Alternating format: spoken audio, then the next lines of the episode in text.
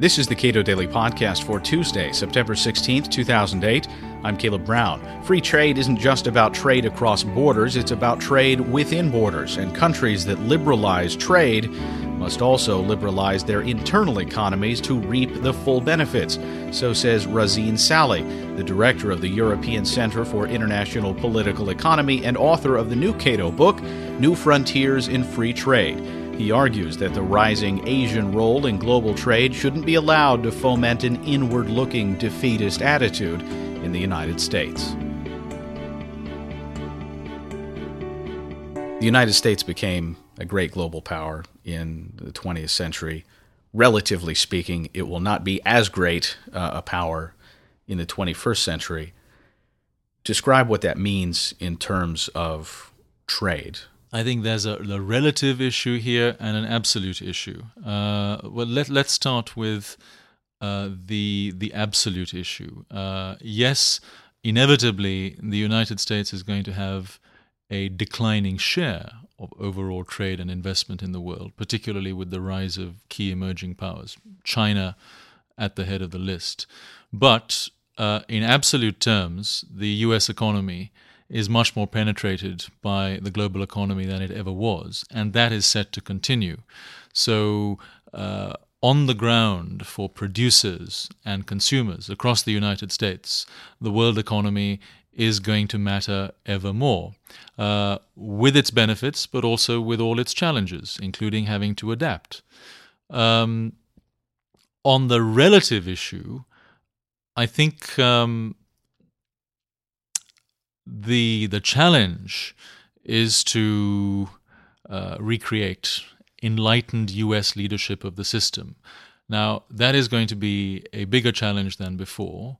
Uh, Fareed Zakaria talks about that in his post American world. I think it's the wrong label because the world is still very far from being post American.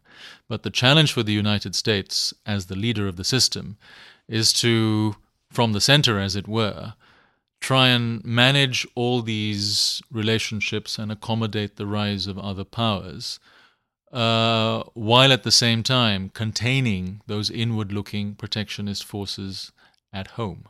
That's going to be a very difficult double act. You know, historically, are there precedents for the potential for the United States to actually turn inward? Of course. Uh, the last historical precedent uh, is Great Britain. Great Britain was the leader of the system in the second half of the 19th century.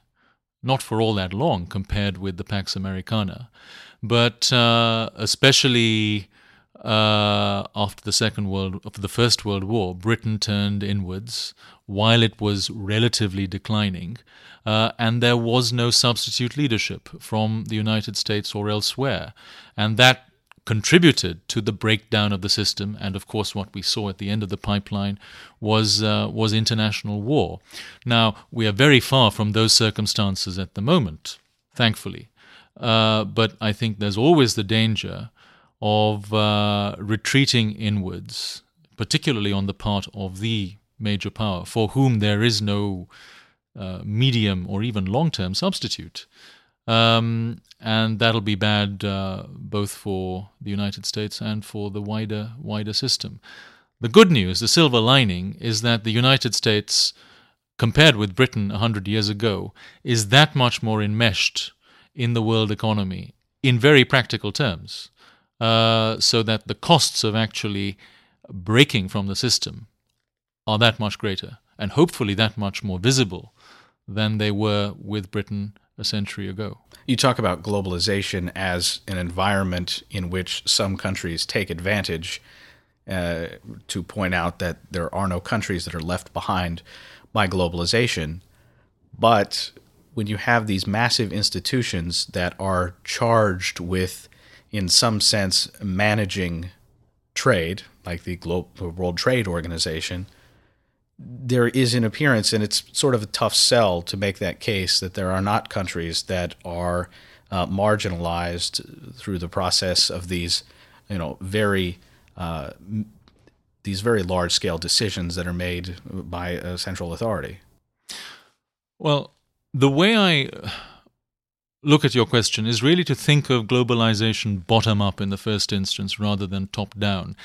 Uh, having international institutions uh, was expedient after 1945. That includes the GATT, now the WTO. It does have a function. I don't believe the GATT, the WTO should be should be abolished, but it's important to realize that the WTO and the IMF and the World Bank and other international institutions are very much a second or third line of global economic activity and the policy that surrounds it. What's most important is, is what happens at home within countries and whether countries actually take advantage of the potential of globalization out there or don't.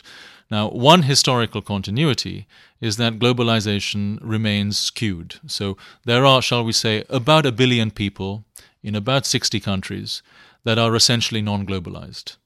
Uh, and the challenge is to create the domestic circumstances and institutions to allow them to plug into globalization.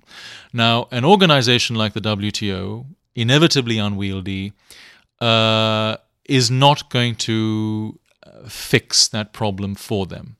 At best, it can help to provide some kind of enabling environment to allow governments and peoples in the countries concerned to take uh, to take advantage of what's out there.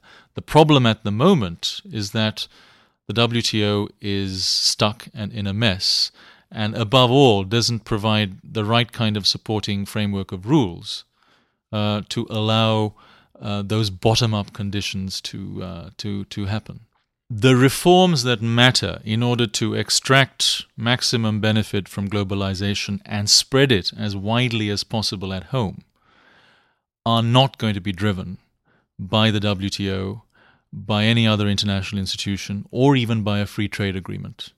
Uh, if it's going to happen, it's going to it's got to happen within the countries concerned. That's where I think the key impulse lies. Now, the challenge in China and India and other key emerging mar- markets is to get out of the rut of stalled reforms. So they have been going slow, they have been slowing down. That includes China today. Uh, there has even been a marginal reversal in the direction of industrial policy interventions and more restrictions on foreign investment. The impulse to actually accelerate reforms in the right direction has got to come from, from within. Uh, India provides a more acute example than China because the Indian reforms to date have not benefited that wider basket of people as has been the case in China because they haven't tackled the key areas like labor markets, uh, like restrictions on internal trade, like reducing corruption and red tape, simplifying all sorts of business procedures at home. Now, this is about international trade as well. It's not going to be done in the WTO. Internationalism, like charity, as a German economist once said, uh, starts at home. That's where it's got to happen. The WTO, uh, the United States, in its various relationships, bilateral, regional, multilateral, can help to provide an enabling environment, but one shouldn't rely too much on uh, these drivers from outside. Razeen Sally is author of the new Cato book, New Frontiers in Free Trade. You can order your copy at cato.org.